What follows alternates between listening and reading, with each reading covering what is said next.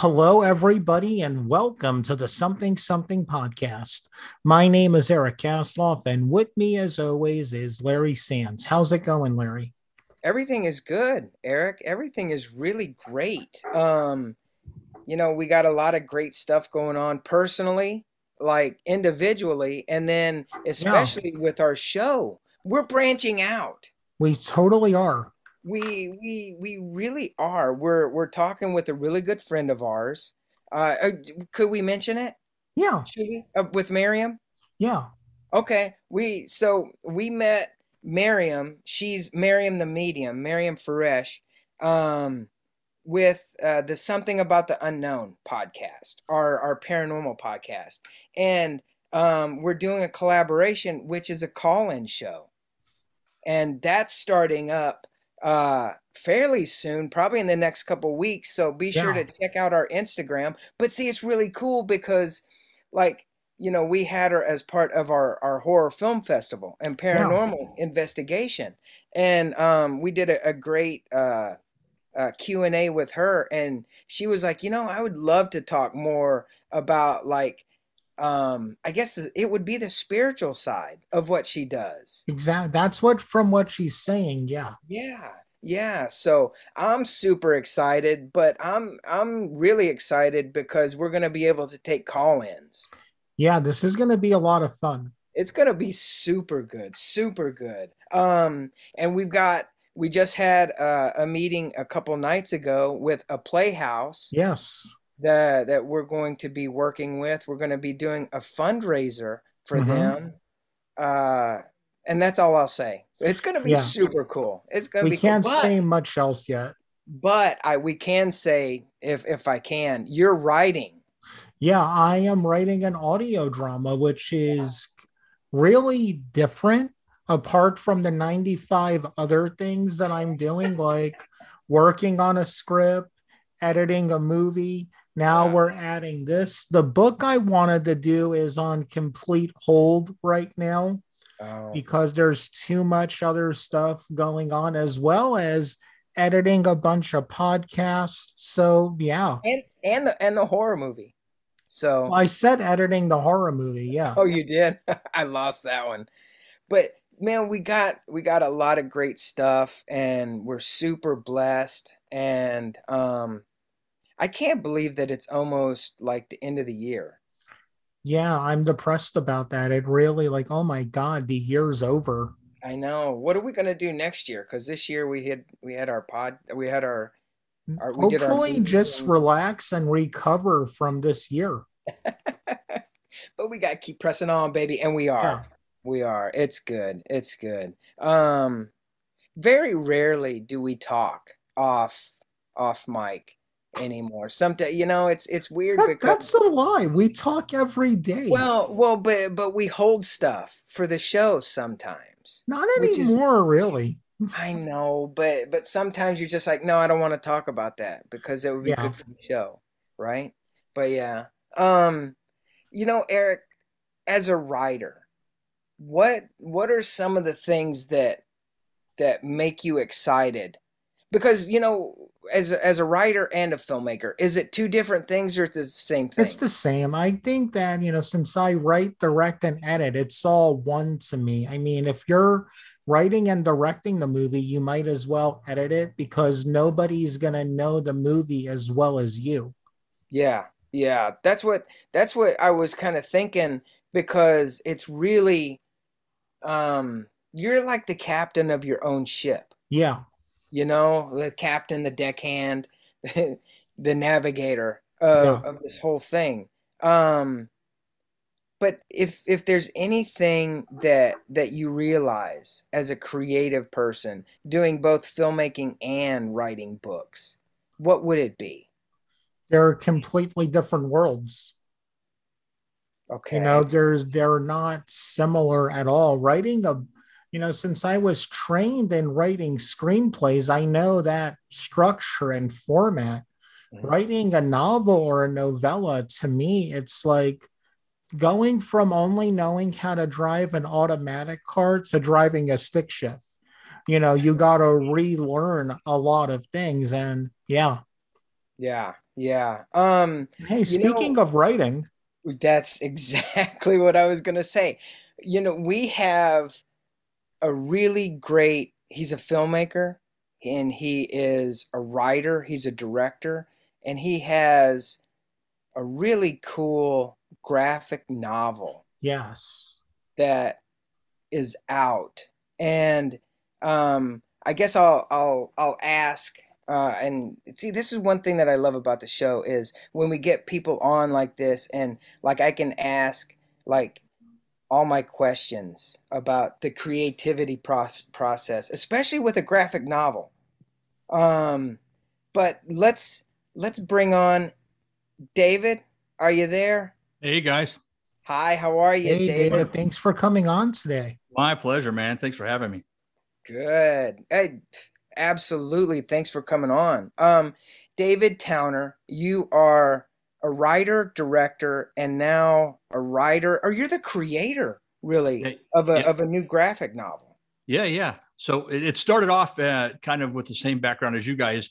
Um, I'm a screenwriter primarily. Um, and what happened was I got the inspiration for the story back in 2009.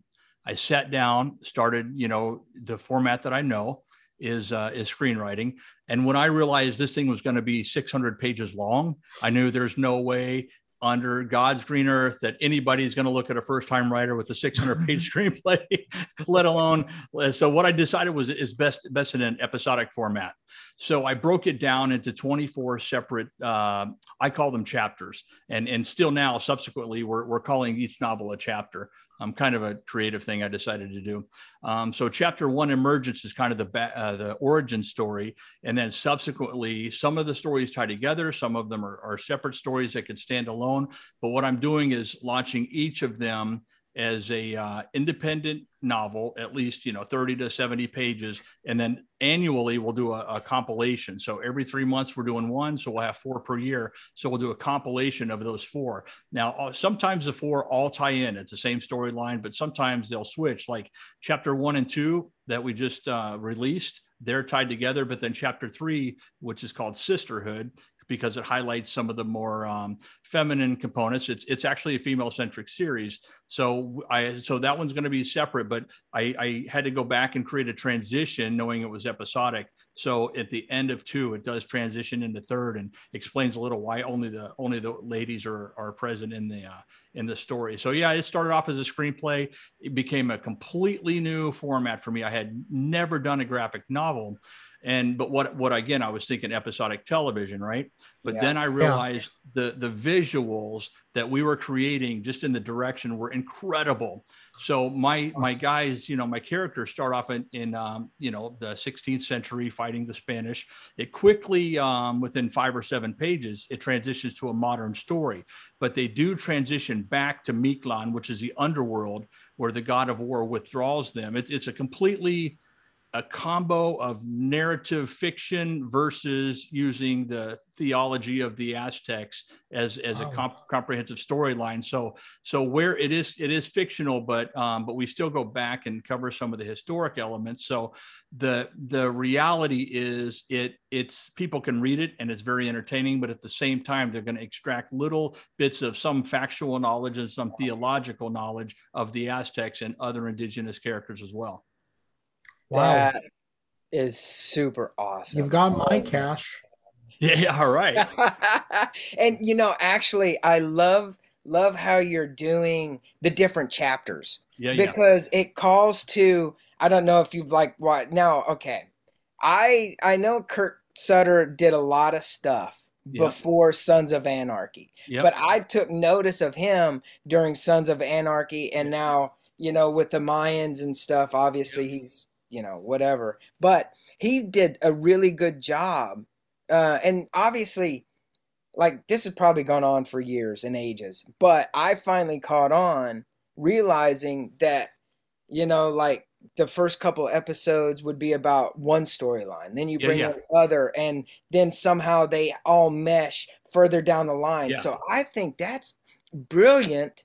Um, and maybe this is a crazy question: Does that happen in graphic novels a lot?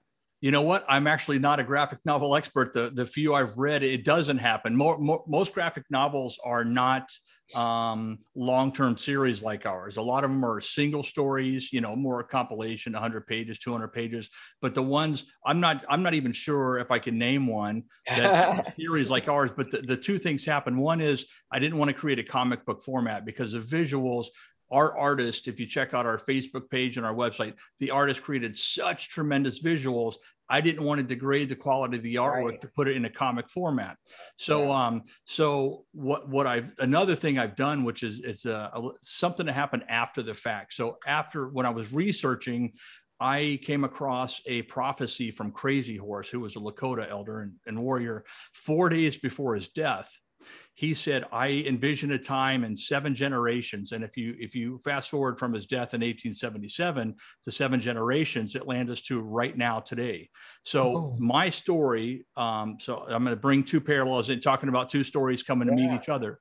So the aztecs in my story that i originally wrote it was essential that they emerge on the 500th anniversary of the fall of their of their empire which would which was 1521 august 13 1521 bringing us to August 13th, 2021. So, one, I had to scramble to get this book released for then. But a second thing I did was parallel, intersect two storylines where exactly at the same time frame, um, Crazy Horse prophesized that the, that the as he called it the red people, but he's referring to indigenous people, they would all unite and they would become a blessing for a sick world. Now I took that literally and meant a sick world. So guess what? Crazy coincidence when our warriors emerge in August 13th, 2021. Um, there's a Lassa virus pandemic going on, so that's Whoa. their first their first mission is to solve this pandemic. So a lot of people think, oh, this guy wrote this because you know COVID. Right. It's actually a 12 year old story that I wrote, wow. and then so so what we did was I, I had to rewrite some of the stories to combine um, other indigenous tribes into um, collaboration with the aztecs. So if you read chapter two i did it pretty quickly because i didn't want to wait you know six or eight down the road. I wanted to incorporate it. Chapter two is the introduction to um, of lakota cherokee navajo and um, and who's uh, I think yeah I think that's oh well we actually have Rani Durgavati who's a Hindu uh, queen as well and Shaka Zulu, who's the African Whoa. king. So they're all come together in chapter two for this mutual, um, mutually beneficial um, mission to to help the world, help rid the world of this illness. Now the Navajo Nation become the heroes in this story too because they're willing to fight our you know our um, our nemesis, our evil villain, Adrian Volkov, who's a Russian oligarch, and um, and and they have no fear of this guy. In fact, the funny story is um, one of the Navajo elders says, "Well, um, you can you can you can hold your uh, materials here, which which is actually a, vaccine for the pandemic. Um, you can hold them here." And um, one of the characters says, "Do you think Volkov will find us here?" And then one of the other characters, on behalf of the Navajo, say, "God help them if they do." So it's a, it's a so in, in, intertwined in our entire series are not only the the core Aztec and Inca warriors, but also these spirit guides who are mostly from American Indian and and international tribes that try and trying to incorporate um, knowledge so people can go, oh wow, who was Shaka Zulu? That's part of my uh, objective is to in, inspire people to learn more about who these people were. Rani Durgavati uh, for example, was a, um, a Hindu, uh, Indian uh, warrior queen who was an incredible woman, super brave. She died on the battlefield. She actually committed suicide in order not to allow her enemies to have the satisfaction of being responsible for her death on the wow. battlefield. And she's a real character, you know. Um, in our story, those people return um, as spirit guides. Um, we have I created this um, Spirit World Tribal Council, and they're the ones who get to decide in the spirit world who returns and for what missions and and what they're allowed to do and and the parameters of their assistance to the uh, Aztec warriors. So. So if you read this series, you'll be blown away. But and again, I'm not trying to stick. I don't know what other graphic novels have done because I again, I'm always been of the of the mindset too um, my film I did last year, totally out of the box. I mean, it, it's it's an experimental, like a John Waters type comedy. Oh. low cool. budget, experimental, goofy, but really, really well received by the right audiences. You know, obviously some people were not, not, it was, a, it's, an edgy comedy. I'll say that, but I've always, I've always tried to um, stay in my lane and use my own mind versus trying to format, you know, the, the Hollywood formula of you got to have a romantic interest and all that. I, I, you know, I'd rather have nobody watch my film than to, than to make it formulaic. So I, I've always tried to do my own thing, and people seem to be responding to it. And another cool thing about the series, maybe it's because of that, and maybe it's just successful because it's it's not formulaic, is that we have an audience who is non-traditional. I mean, we have the core comic, you know, guys, the superhero guys that love it. That's probably half our audience, but we have people that just love the artwork, love the indigenous theme, love the knowledge that they're gaining. So, so it's a, a secondary uh, benefit to me that I have this um, big audience that came together for various reasons. Each you know group has their own reasons for liking it, but but so maybe it's because I was non-traditional in my approach to it. I've really attracted. I mean, we have 70 year old women who send me emails like, "Oh my God, I love the artwork. I can't wait to see wow. more." She buys the book because she loves the art. We have you know obviously indigenous theme. People are really um, have a thirst for knowledge of, of indigenous people now, as they should. Mm-hmm. Um, and that's one of my goals. Not wasn't my objective started setting out, but I think if if writers think beyond their own demographic, they can create opportunities for people beyond that. Like Stan Lee created um, uh, Wakanda. He created this entire world that's created opportunities for tens of thousands of people of color and I think that's not only do we have an obligation to do that, it should obviously happen organically. But I think if you have the power, the control to create something, why stick to only what you know? And right. you know, the, the way I say it is, if white white guys only create white characters, then they're only creating opportunities for other white guys. And, right. and I and again, I'm not I wouldn't encourage anybody to set out to you know oh i gotta i gotta do this or that to fit any yeah. check any boxes but at the same time if you can create if you have an imagination it's not that hard to think of things that that um, that are beyond your world and and and at the end of the day it benefits me because i get to explore worlds i never knew you know i get to explore cultures i never knew languages i never knew so so it's super super exciting to me and it's I, I, hate to, I don't want to discredit anything I've done before, but this, the Aztec Warrior God is, is my favorite project I've ever done. Wow.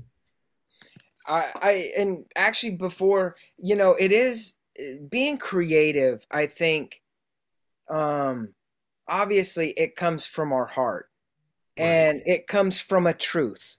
And I think I may get in trouble. I may get whatever, but I think when you, when you create something and you don't put parameters on it. You don't, right.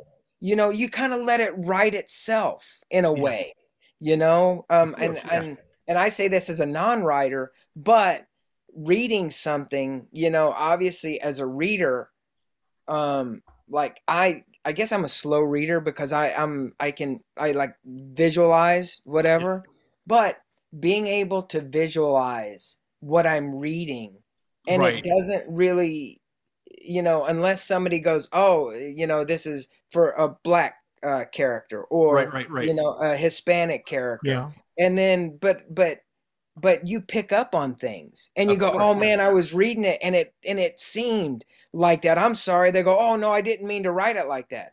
But, right, it, right. It, as a creative person, you have to. I think you are obligated to kind of listen to yourself. Yep and and do what you know to do whether that would be right for other people and races and that's the whole thing about being creative i don't think you should you should feel obligated to write one way i right, don't right, think, of course yeah yeah i don't i don't think so um but ha- now so but that just popped into my head uh, yeah, I and, think part of the part of the creative process should be um, to me, it's more interesting when you're exploring something beyond what you know. You know, people say write what you know. That right. sounds to me to be a nightmare. That sounds like the most boring thing I could think of. Why would I write what I know? I want to go out and learn something new. So yeah. the great, so this project specifically, I've learned a lot about Mesoamerican cultures. I've learned, I've learned a lot of the language of, of Nahuatl. I've learned the, the pronunciations. Who has that knowledge? I mean, what an opportunity for me. What a blessing for yeah. me. Plus at the same time, simultaneously, when, not if, this becomes a film or a series, I've created thousands of potential opportunities for people that otherwise would not have had that. You know. Yeah. So, so it's it's a win-win. It's an opportunity, not a mandate, but an opportunity for right. for writers and creators as well. Yeah, absolutely. Uh, and looking at your website, which, by the way, where will the link be, Eric? Links will be in the description if you're listening in on Anchor.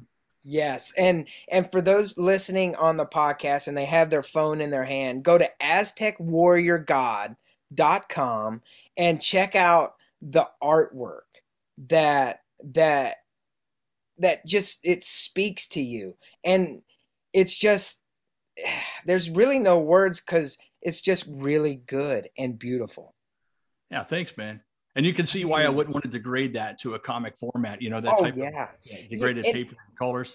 And and that is the thing too, because you know people. I think it's whether it's right or wrong. And Eric, I know he loves comic books, yes. but and, and I know what you're talking about because you don't want to say, you know, well, I have a comic book, and people automatically think, oh, it's kind of like Batman or Spider Man or any other right. comic book. You're like, no, not really. It's right, right. It's it's kind of like uh, a higher form yeah, of, exactly. Yep. of art, right? And so I absolutely get it, and and I can see absolutely just from your website what it what it looks like and what it represents. Right. And I mean, man, unbelievable. Uh, and I would say this too. Um, oh, I forgot what I was going to say. Man, I had it too. You're speechless, man. I, I actually, I am speechless because it's so good. Um, oh, that's what I was going to say. And, and kind of like as I was asking Eric earlier, I'll ask the same for you, David. Is since you don't know what you don't know, writing right. a graphic novel, was it easier to write your graphic novel? Well, so here's here's that's a it's very difficult. Uh, you know, people look at a graphic novel or a comic and think, "Oh my God, this looks so easy." It's way harder than a screenplay, way harder than a novel because you have to understand that you have a certain amount of cells where you know I, uh, as a writer you want to just talk talk talk talk talk right? But you can't do that in a graphic novel. You have to understand that part of the story is being told by the visuals. So so i'm very fortunate because my collaborators who are two a brother sister art t- artist team in mexico they they have done this before. So I was able to write it much like a TV episode with extensive visual descriptions. They they will they went back and so it's a very lazy thing, and I have to admit I didn't do it. Um, I just I basically I wrote TV episodes with a lot of direction and a lot of visuals. Sent it to them. They're the ones they break it down. They extract the visual elements. They create the cells. I'm so lucky to have these guys, man. They are a blessing. Not only are they incredible artist, but they understand the format and actually are way proficient at it. Mm. So, so if you set out to do this by yourself and you weren't trained, it, it's very difficult. I mean, it, it's you know, it's it's I can't even explain it. When they send me the redone script. So I send them a 30 page script. It becomes 100 pages because of the way they have to structure the dialogue and cell one, cell two. It's crazy. Yeah. Yeah. Do you, I have a lot of respect for them. Do, when you when you send it off, okay, so let's start when when you first sent it off and yep. you had this 30 pages and it comes back as like this giant yeah. novel thing were you what was what was your first thought? My first thought is thank god i found these people. Because it would be almost like if you wrote a novel and then somebody said, Hey, I want to make this a film, send me a screenplay, you would be absolutely lost. But I would say it's even more complex than that because there are visual references that you have to comply with too. So it would be it would be as difficult as a novelist trying to write a screenplay and turn it around. So if you sent the novel to somebody and they turned around a screenplay for you in a couple weeks, once you receive the screenplay, you would you realize, okay, I couldn't have done it myself. And that's the same thing. Even now, I mean, I have no interest in learning it after seeing what they did because I'm more, I'm more of a big picture, creative type person. I cannot stand the minutia of formatting and all that. and luckily, luckily, I found somebody else that does like it because it. Once I realized the complexity of it, I realized this is this is not an element I want to tackle on my own. That's mm. cool.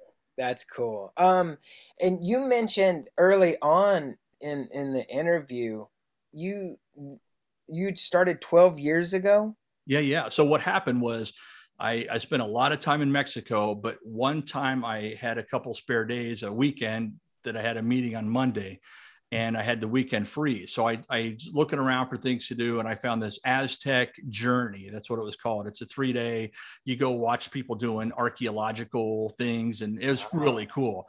And then I started as over the course of a couple of days, I started learning the mystery of the Aztecs. These people, and and again, I uh, to to this point, I'm almost a scholar of these people. So sometime around the 13th century, maybe late 12th century, they started. They're nomadic. They started in the north, and, and in my story, and some people disagree on where Aztlan was, which was that was their origin, southwestern United States or um, or northern Mexico. We know that their language category is similar to a lot of southwestern U.S. Indians, like the Hopi, same classification of language. So it's likely they're closely related to the, that group.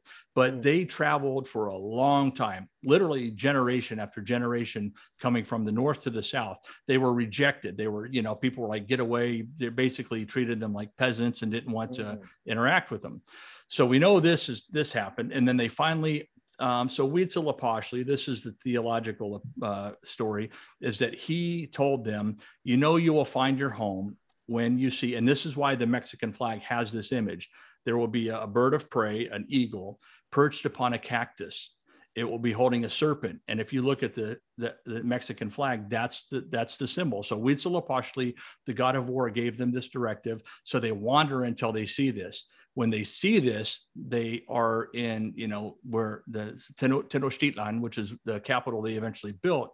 So they, and so basically they created uh, a capital there. And it, within a few generations they went from so that's another thing is nobody knows how many people there were but you could feasibly think millions of people weren't walking you know in this group. So the original founders were the tenochca they were the ones who founded tenochtitlan. But ultimately and this is something most people don't know the aztec empire was not a culture it was not a tribe it was an alliance of multiple tribes. Really? So yeah, so the Tlacopan and the um, Texcoco were the other two major tribes in this triple alliance. So, so when they started, they were just on their own, but they started going out and finding, you know, um, well, I wouldn't say like-minded. Some of it was not by my choice, you know. Um, some of it, they, it was, you know, it was a lot. They're a very warring and and um, and um, conflicted um, group, and and that's another crazy thing about these people that fascinated me was they're known for their brutality and human sacrifice, which they did do. There's no doubt about that. The crazy thing, though, most of the sacrifices were volunteers.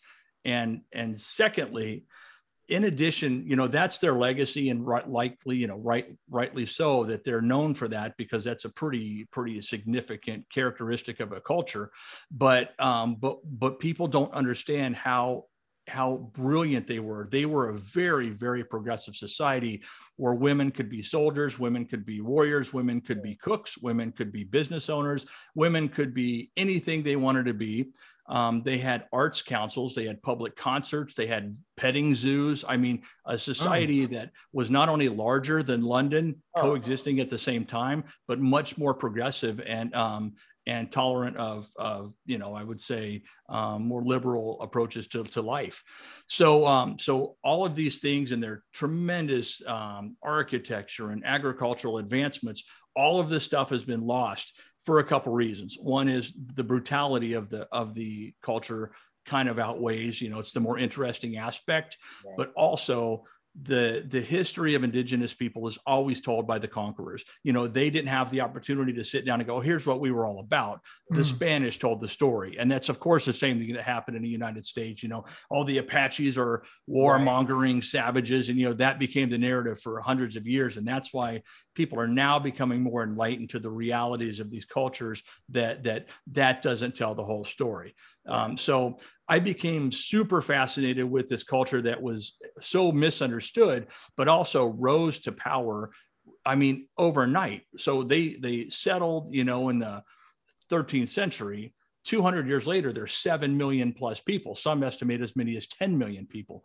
But then again, almost overnight, back down to zero. I mean, it, it went from, um, you know, this massive culture. Now we know a lot of it. And another mistaken um, presumption is that the Spanish came in and beat them. Well, the Spanish only had about 400 soldiers and a few horses. They couldn't have done anything against millions of people. What the Spanish did was they went out and recruited other indigenous cultures with whom the Aztecs had already had conflicts. Wow. So that became their army. Secondarily, as many as 80% of the population lost their lives due to smallpox. Um, and the irony is that this is an attestment to how the um, conquerors, their mentality, is they justified what they did, obviously, because, you know, we're better than them and we need to teach them. But they took advantage of the hospitality, the Aztecs welcomed them and, and, welcomed them in and thought maybe these are even like deities, you know, thought these, these people were, um, looked like, looked like some gods they had worshiped. And maybe that's what these people are. Let's give them a chance, brought them in and they took advantage of them. They took uh, Montezuma um, prisoner. And then they, they were able to fight him off the first time, but that's when the Spanish left for a while, came back with bigger forces and, and, and started overtaking. So on August 13th, and this is within two years of the first introduction to the, to the Spanish, they had overthrown then and brought down the um, the capital. Now they had built this capital city on a lake. It's tremendous agriculture and aqueduct systems. I mean, it's it's amazing the things they were able to accomplish. The Spanish destroyed it immediately. The Spanish, you know, drained the lakes and and destroyed everything, destroyed a lot of their architecture. But what but the fascinating thing to me was basically they had a 200 year run, rapid rise, rapid decline and what I did as a writer, I started thinking, well, how could that happen? So, you know, you know, seven million people, seven million bodies weren't laying on the ground from war and smallpox. So, what happened to them? In my mind, what I did was I created a, a scenario in which Huitzilopochtli, who was the god of war, who obviously um, was a manifestation of their mind to justify the human sacrifice and stuff, he comes down and says, "This is enough. This is a prophecy. You're not going to live like this anymore." He puts an end to the battle, summons the power of the sun, blows up the battlefield, withdraws the remaining survivors into the underworld to redeem themselves. So he brings them to Mictlan and says, You have a 500 years from today. Upon 500 years, you will emerge. These are the people who will emerge. Granted 13 people immortality. And what he said was at the at the end of the 500 years, you will emerge to make the world a better place. You will be the guide, you will be the counsel to the rest of the world. And see, and that also goes in line with what what now he never met them because they were gone 300 years before his existence but crazy horse had the exact same philosophy mm-hmm. now my my um my narrative is obviously created by me but he simultaneously had the same idea that on this date then all of us will unite as as indigenous people and make the world a better place. So i combined both storylines. Wow. yeah so yeah so i came i came up with this story and um and what happened was again i started sitting down and that's what led me to starting writing a screenplay and it, i realized way too much content here and it's more appropriate for episodic and that brings us to where we were. Now another interesting thing is it was essential to me that I had Mexican artists, not only to for the authenticity of the artwork, but I thought it was the right thing to do. You know, if I'm going to tell a story about um, Mesoamerica, I should incorporate as many people from that culture as possible. So currently, 100% of the people working on this project are in those demographics, and I'm proud of that. But um, what happened was I could not find a man. I looked I, you know, I wanted to stick to it. I found some great American artists, but I thought I still want to stick to that original idea of of having Mexicans involved. And it took me so keep in mind the deadline's approaching. It's essential to my story that August 13th, 2021, it's yeah. called emergence for a reason. yeah. They emerge into the modern world. And and um, I had to hit that deadline. So luckily, um, 2020, I found these two, this brother and sister, Diego and Carla Lopez Mata, in Guanajuato, and they they stepped up and they sent me their samples. It was incredible. I was like, this is absolute blessing. Awesome. I mean, this is either divine intervention from from the Mesoamerican gods or some other force, but something put them in my lap. 10 months later, we met the deadline within a week and got the book published and released. Wow. Awesome. Incredible, huh? Hold that that's the stuff, man, that like legends are made of. Exactly. You know? Mm-hmm. That's absolutely amazing. And I tell you what, you know, actually Eric and I talk about this all the time, probably, but things do work out. Yeah, absolutely. They work Yeah. out when they're supposed to, and when Yeah, they're yeah. supposed to work out, that's even better than when we tried to push and you know all that other stuff. That's Absolutely. absolutely, amazing. let me let me tell you another crazy thing that happened. So we we um we started working on this um May 28th, 2020. And um, so this well, the two things happened. One is they sent me the original art, which is the very first thing we posted on Facebook. I put it up. We're still I'm still, you know, fine tuning the the text to print all that the way we needed it to be. I put it up on a Wednesday, I think. And on Monday, I said, "Oh, let me check that Facebook page." I had fifty thousand followers without even trying. Isn't that crazy? yeah, Then let, then let me tell you something else that happened crazy. Nobody knows this. To this day, you're the first guys that know this. My artists don't even know it. In September, I was diagnosed with cancer. I Oh had kidney goodness. cancer. Yep. So get so here's the crazy story. It all worked out. I I want I wanted this story so much that I wanted this project to happen so much. I didn't even tell the artist. I went, I, uh, I scheduled my surgery on, on one day. The next morning, I had my kidney removed. I went out, I went the next day, I checked out of the hospital, never lost communication with them. Yeah. So talk about the perseverance. And when something's meant to happen, I, I, you know, keep in mind, this has been 12 years. There was nothing going to stop me from, from making this happen because I didn't want to even tell them because I didn't want that, that karma to enter their minds, you know, like that Wow. negativity. So yeah, so, so it was a, it was obstacles put in our way, but at the same time, um, you know, so from the time of my diagnosis to um, six weeks later, kidney's gone. I'm healthy. Rough couple of months, I won't lie. But as far as me communicating with them, nothing changed. I mean, we uh, Wow. i- if we didn't miss a beat, yeah. So it was meant to be, and it and it's and so that's my um my sign that it's meant to be long term. Especially the fact that um that we caught the cancer in time and all that. wow. David, How are you now? What's that? How are you now?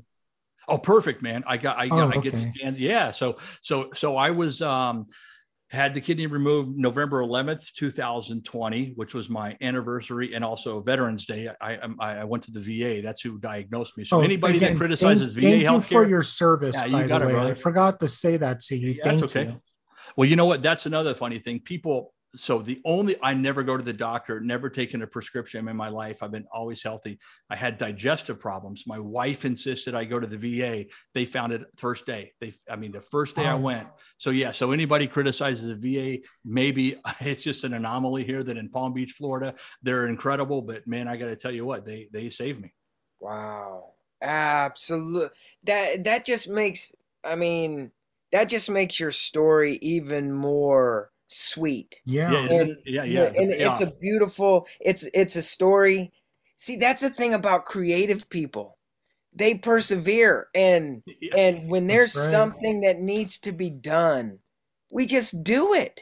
Yep, absolutely. No matter yeah, like what- like on a low budget films that you just do what has to be done. Exactly. Absolutely, man. If I need to hold a monitor and a, and a light, I'm doing it. If I need to, Yeah. if I need to, if I need to sew a wardrobe, I'm sewing it. You know what I mean? Whatever it takes, man. Eh, that sounded like us. We just Yeah. grabbed it, whatever Yeah. we had. Of course. That's absolutely. Oh, so okay, so this this graphic novel obviously is would would you say and and you you've done things before, right? Yeah, yeah. Oh, how did you get your start? How did what got you interested in the entertainment industry? Okay, uh, good story. I, I, as a kid, I had the opportunity to work in, in some films and television shows. Um, I did my first feature film, early teens. I can't remember, maybe 14 years old, and that's when I, I fell in love with films. Then um, it was a really, um, it was a series, a PBS series called The Adventures of Huckleberry Finn. This was they were feature film lengths, but they were episodic again. Oh, Um, and I was on set with Lillian Gish. Um, the director was Peter Hunt, an English guy. Patrick Day was played Huckleberry Finn, and I played Oh. this, you know, little character. Um, but but the funny thing is, it's it was a great experience, but also an introduction into what the film industry is like. I had I had these. I was one of the few people in this little town that that was picked out of the masses and got to be in the film and actually had dialogue. And guess what? I went to the premiere and I thought, oh man, I'm going to be so famous. You know, I'm like 14 years old. Guess what? All the scenes were gone. Oh, they were all gone. I mean, I was in the background a little bit, but the scenes were gone. And I was expecting like, oh, people are going to come up to me because. So I also did some plays, you know, college, uh, high school, college plays, um, community theater, and I absolutely loved it. But at the same time, was smart enough to know the success rate in that industry is almost zero. I mean, it's as close to zero as any industry could get, right? So I decided to go in the Army, um, build up some businesses. I've been real lucky with that, um, had some successful businesses, and I still do. And those are what fund my projects. And, and my objective is three years, I'll retire and do just do film and television. And again, on my own terms, as yeah. a hobby. If it turns into a, a career, that's great. But uh, ultimately, it's just to me, it's just about creating. And like the film I did last year, no studio would ever touch that. And if you watch it, you'll see why. It, it's just edgy. It's actually based on sketch comedy um, uh, scripts okay. that I wrote. Cool. Yeah, so it's just goofy.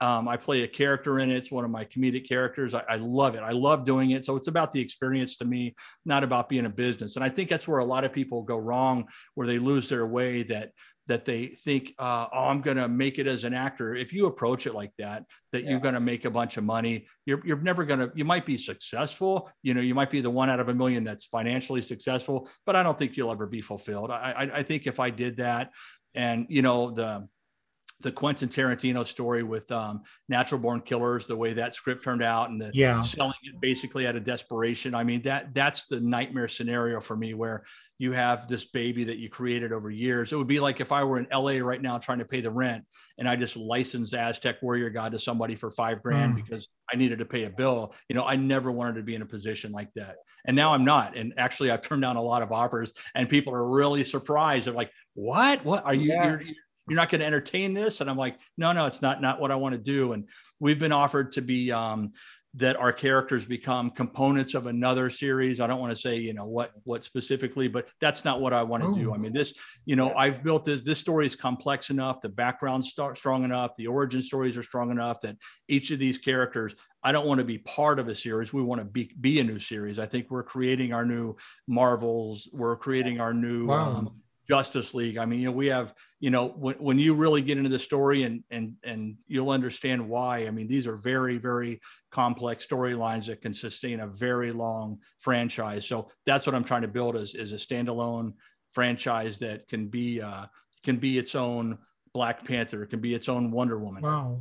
Yeah, yeah. And to go back to people not understanding, they really don't because this is like, you know, uh, I mean, Eric and I, we maybe talked about it briefly about like Hillsborough Road and what it would look like if you know if it did blow up and yeah, all yeah. that other stuff. And you know, sometimes you have like throwaway. If you're lucky enough to have a throwaway project, yeah, absolutely, I'll just do whatever. right?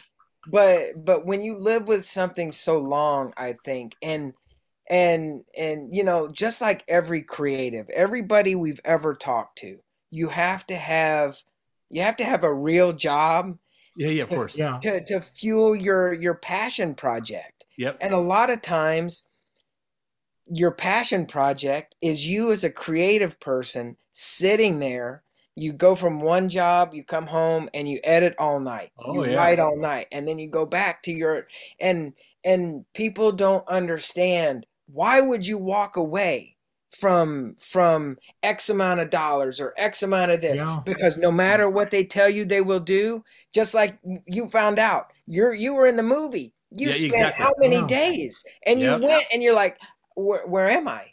Exactly they'll turn right, around and they'll be like oh yeah we brought we, oh, we bought that and we were gonna do that. Yeah but they go hey hey hey you don't have a say so anymore. Exactly right yep. That's the deal. And right. that that I think is the biggest horror story. Right. Of, you know, when you listen, when, when you watch behind the musics. Yeah, yeah, know, exactly. And yep. you watch behind the scenes on on Entertainment Tonight and all these things. I, people just don't get it, but those are the stories that create Hollywood.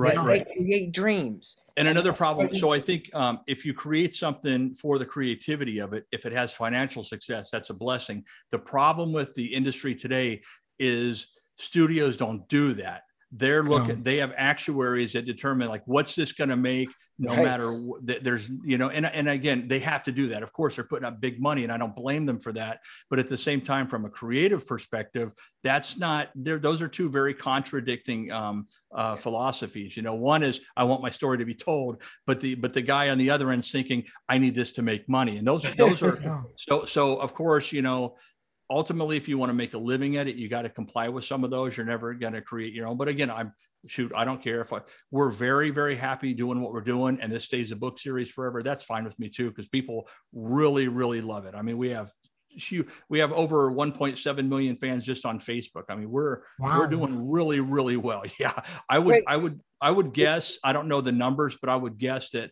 And listen, we don't even have distribution. We, we're self distributing, self publishing. So I would guess that we're up there with. Well, I know some of the um, independent stores that we've talked to tell us that that we outsell you know the big guys. So I, I presume that's yeah that's yeah. It. That's yeah, it. yeah.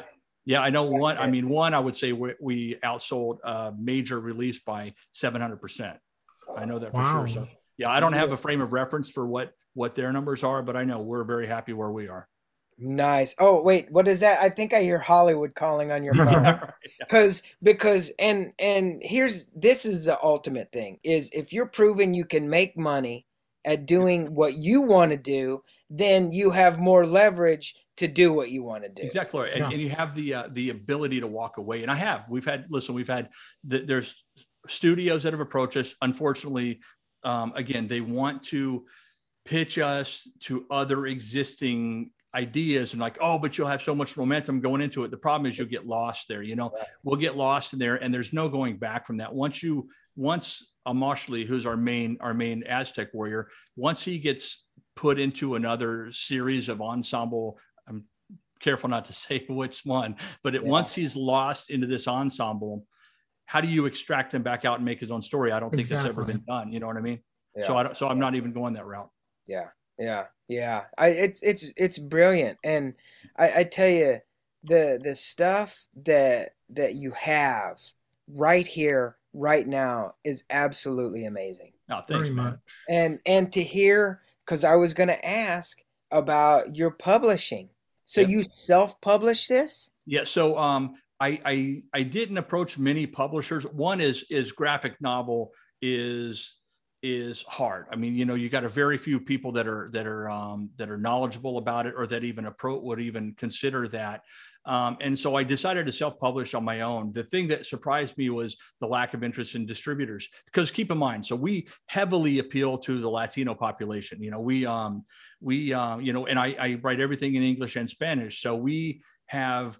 So if you just take that demographic, that's 600 million people in the Americas alone. So you would think that somebody would, and listen, every single day I get 50 to 100 people emailing or IM where can I get this? Where can I get the physical mm-hmm. copy in in Mexico? Where can I get the where can I get a printed copy in in Argentina? It, it, it and, they, and you can't because obviously we can't be shipping them there. And and again again. I, I don't. I'm not being critical. That's fine if people want to wait and see the business model first and see how things go. But we only launched this thing eight weeks ago, so I'm, I'm still not. You know, I'm not that anxious. But at the same time, I do feel bad for them that these are our fans. The the products being created in Mexico, and then we can't get it to the people in Mexico. That's it's pretty crazy. crazy. Yeah. But but from a digital perspective on um, Apple Books, man, it's blowing up. It's it's crazy. And in the U.S., the printed copies we sell on our website in a couple independent stores unbelievable. I mean, unprecedented success. So we're really happy with that. But but I have been really surprised at the the you know that people are dragging their feet in on the uh, distribution side. So we started doing our own distribution. We're bulk shipping to different stores, and and um, and then we're fine to do that again. You know, but the digital. So we're very fortunate that the digital world allows us at this point to self publish and. Um, and we sell, man, I mean, tens of thousands. I mean, and in these different wow. platforms. Yeah, yeah. Yeah. we had we had forty thousand pre-orders just for Emergence. We had forty thousand pre-orders building up to the uh, the August thirteenth release. Wow, yeah. wow. So so when people that live outside of the U.S. they can go. Where can they, they go to get they it? Have to get it. They have to get it on Apple Books. Is probably the best um, digital. Uh, I mean, there, there's like twenty platforms. We're on all of them. Um, Kobo, Tolino um, Bibliotheca, all those, and then all the educational ones, and, and Amazon too. But uh, I don't push Amazon too much because they mandate higher prices. So hmm. um, we're, we're Amazon's about they own 80% of the book book market, a digital book market. They only own one percent of ours, so we're and we don't mind that. Ah. And none physical, so they wouldn't let us do um they wouldn't let us do pre-orders on the, on the uh, paperback. So we just did it ourselves. So yeah, we didn't put our paperback on there. Wow. Yeah, behind me is actually our shipping center. You see all the books on the shelves there. Those are thousands, yes. thousands. I have books, stacks of books in here, man. We we're we sell like crazy. It's it's um had to bring on some people actually to help out with that. That's great. That's yeah, it, yeah, it's amazing. With with the amount of success that you've just gotten in in this in this short of time. Yep. What what does that do for you as not only a funder to your project, but what does that also do to you as the creator? Of your Okay project? well actually funny you should say that so so initially i financed everything myself now we're at the point where chapter one's funding chapter three, wow, chapter two will fund chapter mm. Five? So that's amazing. Completely self-sufficient, but at the same time, the trajectory we have, I'm thinking I might be able to produce a pilot or even a, a short film, you know, high-end short film with the revenues from yeah i mean it's it, so the cool thing about digital we're selling them at anywhere from 99 cents to 299 but we have no overhead in that just from a business perspective now the paperbacks obviously you know um, the problem now we're shipping, we're uh, printing in the U.S. and overseas. The problem with the overseas is it takes so long now to get these things. It take it's like 12 weeks to get the first chapter from overseas. You know, you can yeah. print high volume at a lower cost, but the but man, I mean, things right now are so hard. So ultimately, that'll improve, and we'll be able to keep up with demand. Now, once we get international distribution, I mean, geez, I mean, you know the sky's the limit there. So, yeah. so you know, so I, am not opposed to um, putting together my own feature. You know, of course, you're talking big money or maybe a, a, um, a I'm very lucky that I have some other financial resources too. But, but you know, maybe a pilot or maybe a, a limited series or something like wow. that that we could shop around and and own the whole thing.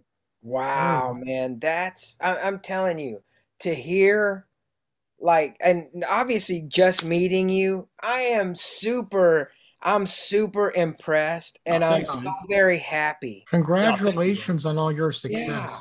Yeah, thanks, man. You know, and a lot of people think, oh, it's overnight success. Like I said, 12 years, man. Yeah. 12 years I've been yeah. doing this, you know. Yeah. Um, so but yeah. we but we did launch eight weeks or well, we launched August 13th. So we're coming up on three months. But yeah, the trajectory. Now I, you know, I'm a marketing guy, that's my background, um, corporate wise. So so I had the knowledge to to start the start the uh, the momentum early. So in June, June, May, June, we started really announcing, and that's how we built up so many um, so many. I think we had 17,000 pre-orders of the paperback uh, in English, oh. 16,000. And, and that's another thing. Another thing that surprised me about this industry is how adamant people are about getting the paperback. You know, the digitals are doing really well, but yeah. every every single person that bought the digital is still reaching out like, "Hey, when can I get the paperback?" And domestically, US and Canada, they can.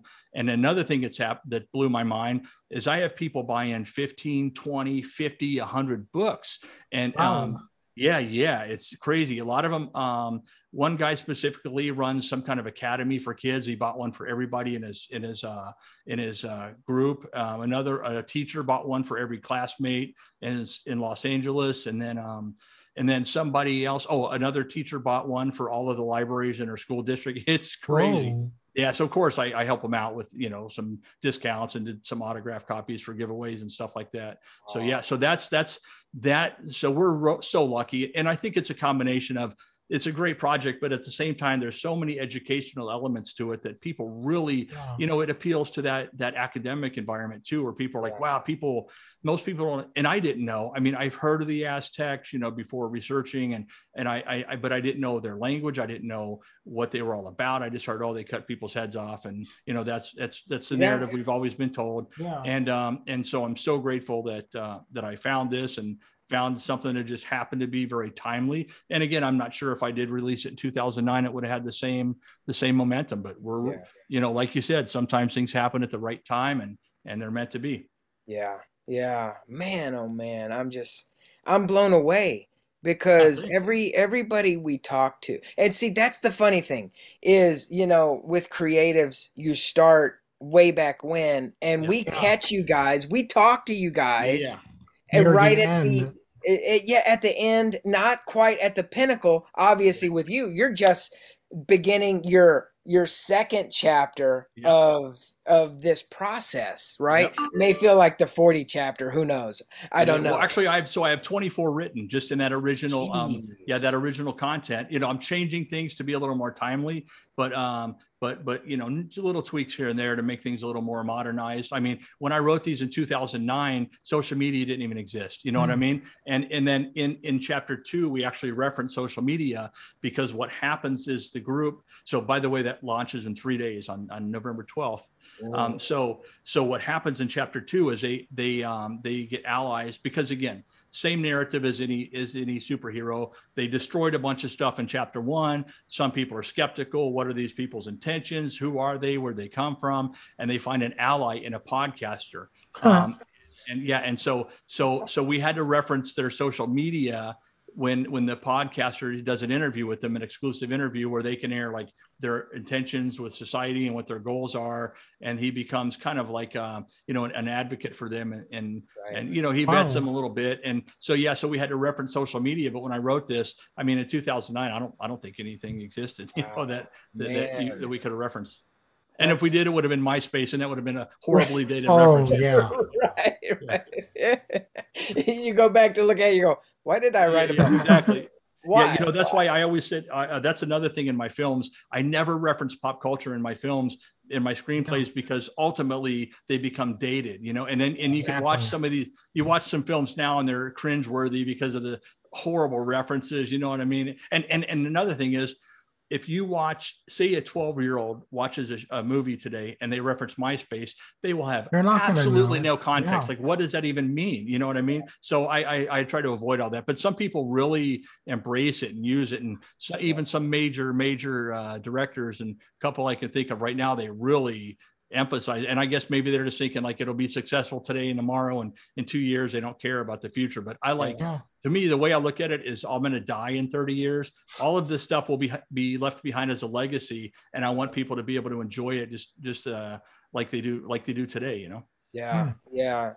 Um, I was gonna ask about the educational part. Yeah. Do you have anything at the beginning of of each chapter talking about the history? So the foreword in chapter one explains the entire history of the Aztec culture.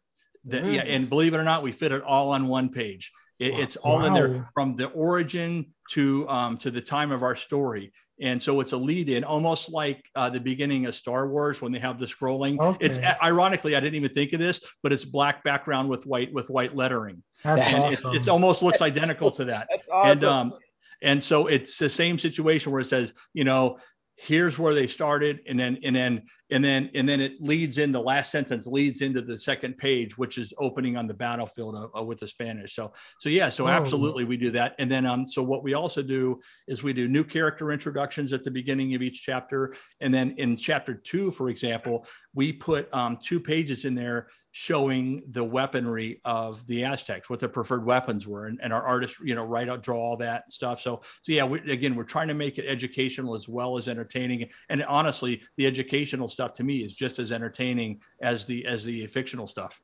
Yeah, yeah, that's I mean to be able to go and and just to research and learn Yeah, about all the stuff. I mean, you know, because as as a creative, you do want to kind of do research and, and Yeah. learn. I know Eric, he researches Yeah. stuff all the time. oh yeah, And just the amount of knowledge that that I can only imagine that that you know yeah. about the Aztecs. Um, was there, and obviously it sounded like it was, was it surprising to hear some of the stuff? Oh, completely. Because again, I've always been fed the narrative of angry savages cutting people's heads off, and and you know, um, but then I, I didn't know. I was like, wow, they had they had a zoo. I mean, who had a zoo? and That's in crazy. 1500s? A zoo. They had um, they had aqueduct system and systems of agriculture like canals like we i'm in florida we have canals here these guys did this 500 years ago i mean wow. the, the way it, it's uh, unbelievable the irrigation systems the um their the the mechanics of the weaponry all the weapons that they have were were unique to their you know the maya had used a little bit uh, similar things but but they created these unique weapons. I mean they created um, hierarchies in the military. There's different types of warriors. There's jaguar warriors eagle warriors different different you know uh, uh, rank structure. And all of this was organic to them. The, they weren't a society that had any frame of reference from somewhere else. Yeah. they hadn't they hadn't been a part of another culture. They started their own culture, and all of these things happened organically. And and again, um, the understanding of the calendar and, and planting seasons and hunting, it, it's unbelievable. But culturally, I think is what you know. Uh, it, even in say London, you know, coexisted at the same time in London, a woman couldn't be a warrior. A woman couldn't right. be a soldier. A woman couldn't be a business owner. That was forget about it. I mean, a woman was supposed to sweep and mop and cook food. I mean, so so in many ways, culturally, they were far advanced above above Europe at the time, wow. and and larger too. They had grown their capital city to be several hundred thousand people, and and again, built on an island that they built in the middle of a massive lake. Yeah, it's it's incredible. That's unbelievable. Yep. And and one thing that, that you had mentioned, I mean, my God, I could ask so many freaking questions um, about uh, they wanted to to do to be sacrificed. Yep, it was considered an honor. And again, this is how sometimes um, theology or, or religion can get really distorted and warped over generations. Um, most not maybe not all. So there were also um, what's called the flower wars, where they would compete with other indigenous tribes and they would capture soldiers. The soldiers knew if they were captured, they were going to be sacrificed. But also internally, when hey, you know, it's time to sacrifice some people on this date, they had volunteers to do it. It was considered an honor. And um, so a lot of people have this again this presumption that you know they would just go out and snatch people off the street and cut their heads off and rip their hearts out. The vast majority were, were volunteers, and and again very disturbing. Um, I don't deny that. In fact, we addressed that. So so um, chapter two is actually called redemption, and the reason it's called redemption is because they acknowledge in chapter one the the the vicious and you know savage nature of some of the things they were doing. But Huitzilopochtli, when he addresses them and says you're going to withdraw into um, to Mictlan to to redeem yourselves he addresses all these things like you did this this and this and this and and you manifested my existence to justify your violence and then he basically says, I'm gone. After this conversation, you'll never hear from me again. Wow. You have no God of war to justify a human sacrifice. It's it's over. So he strips them of all their theology, sets them in there to create their own path. And he gives them a little bit of guidance, you know, on like um, there will be no hierarchy um, in your society because that led to corruption. You know, there will be no, there will, everything will be done basically kind of a utopian society. Here's how you're going to live. And it works. It actually, I'm revealing a lot of the, the hmm. storyline, it actually works. So for 500 years now, here's another crazy complexity. And when you realize why this shouldn't be part of something else, it's got to be its own thing. He gave 13 people immortality, five are warriors but eight are intellectuals. So oh. his philosophy is when you emerge on the 500th year anniversary, you have to have the knowledge to bring to the world. They're going to come to you for guidance. You need to know everything there is to know. So these eight intellectuals are immortals. They go out into the world for that first 500 years anonymously integrating into different societies, into different Chinese cultures, Indian cultures, American Indian cultures, US cultures, learning English and Spanish and Portuguese and Chinese and Russian. And so by the time they emerge in 500 years, they they are brilliant people. They have computers. They actually create the, the vaccine for the Lassa virus, which by the way was being created by the Russian oligarch. So he was not only creating the vaccine, they couldn't figure out why they couldn't find a, a, a suitable vaccine. It's because he was creating variants in a lab and that's what they destroyed in chapter one that got the media skeptical about their intentions. So um so so so they they bring this knowledge back to the underworld. But the thing is they live just like they did in the 16th century. They have to get up at 6 a.m they have to farm the fields you know but but they have this knowledge. It's almost like if you're a primitive person, but you have access to a library, or if you when you, you want to go research, you can go get on a computer and learn how to use a computer. They obviously don't have Wi-Fi because they're in the underworld, but but they understand the technology. So when they emerge in 2021, everything's not new to them. They, they already have a grasp. In fact, one of the underlying things is that um, Amashli, our lead warrior, is is a big fan of pop culture and like Happy Days and all these different shows. he uses these horrible um, horrible puns you know you know uh, go big or go home. He liked that one so he uses that all the time.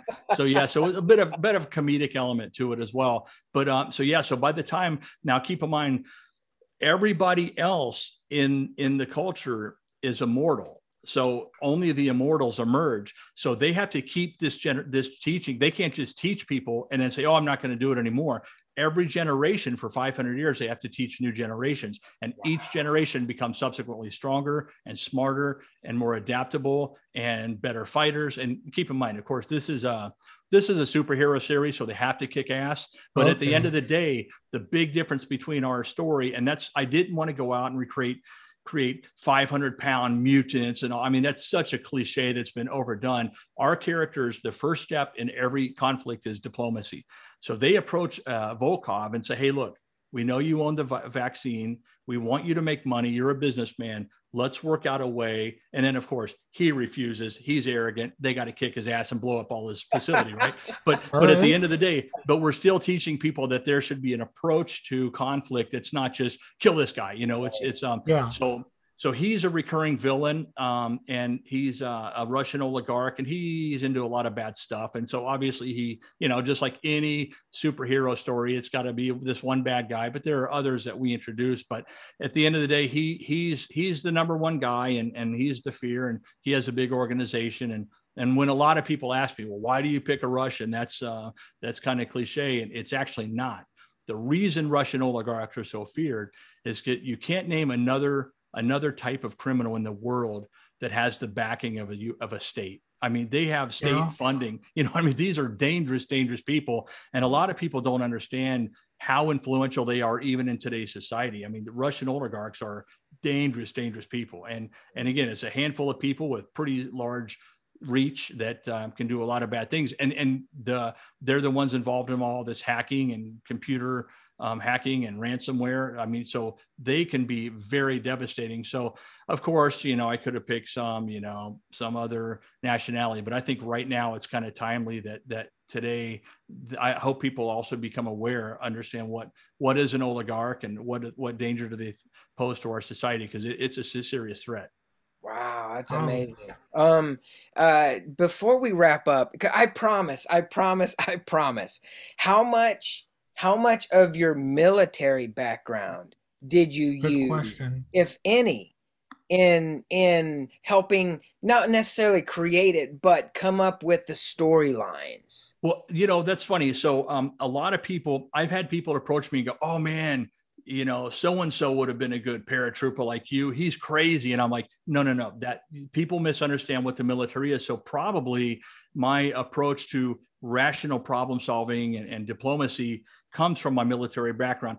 War is never the first approach ever. I mean, you even in, in a conflict, you you don't want um, you don't want to have to resort to that. So I did create that these warriors are super capable of major destruction. But at the end of the day, that's that's a very um, lazy, just like in the war. Let's so let's say you're in Afghanistan 10 years ago and you find out um, some guy is collaborating with somebody else, some terror cell, you know, you, you, don't just go blow up the house because if nothing else, when you do that, you lose the intelligence that you could have gathered by mm. working with the guy. You know what I mean? So, so to me, I, I guess part of the um, misunderstanding people have that have never been in the military is it's not just about breaking stuff and blowing up things. It's about it's about diplomacy and creating better societies so um, you know i did i did serve in combat but i always tell people the two most fulfilling things i ever did was my two tours in haiti where we were we were um, humanitarians essentially. And uh, again that's a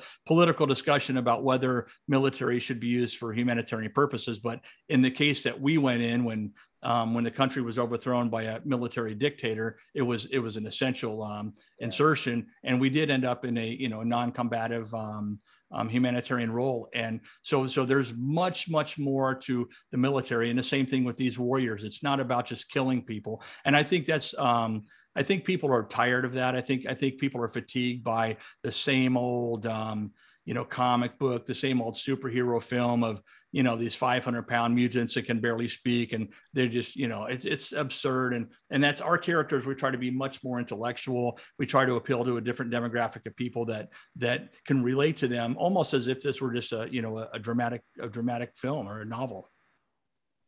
Well david towner you yeah. are an absolute genius. Wow. You, thanks man. you really are. And and i mean just creatively speaking, everything that that you have set out to do, that we have talked about today, you've done it. I mean, you've yeah. you've written a movie. You you yeah. you made the movie. It's it's well received, right? Yeah. Um, and now you have uh, Aztec Warrior God, and it's an absolute.